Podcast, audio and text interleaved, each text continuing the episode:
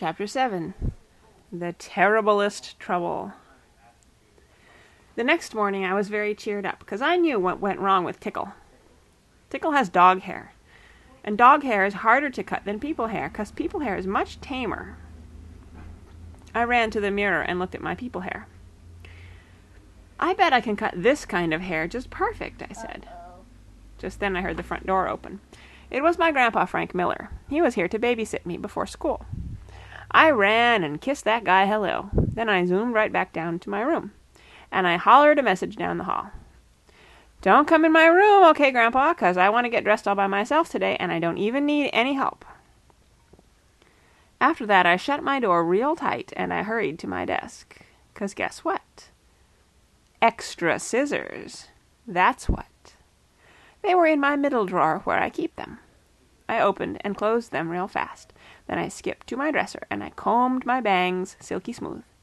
And I snipped their ends right off. I peeked at myself, kind of nervous. And guess what? I wasn't even ruined. I smiled real thrilled. I knew I could do this. I knew it. I knew it. All I needed was practice. After that I snipped some more bangs. Plus I snipped some sides and some top and some back. After I was finished I looked in the mirror again. I did a teeny frown. Hmm. My bangs do not look even Steven, I said. That's how come I tried to even them up. Only those dumb things kept getting tiltier and tiltier. Finally I got frustration inside me, and I took a whole big hunk and I cut them right off.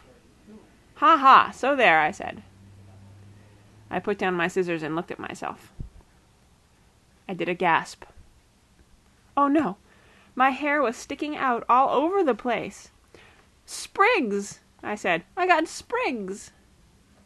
That's how come I started to cry, 'cause sprigs are shorty little sticklets, and they are not attractive, I tell you. Just then I heard a knock on my door. Junie B., honey, you all right in there? asked my grandpa. Okay if I come in?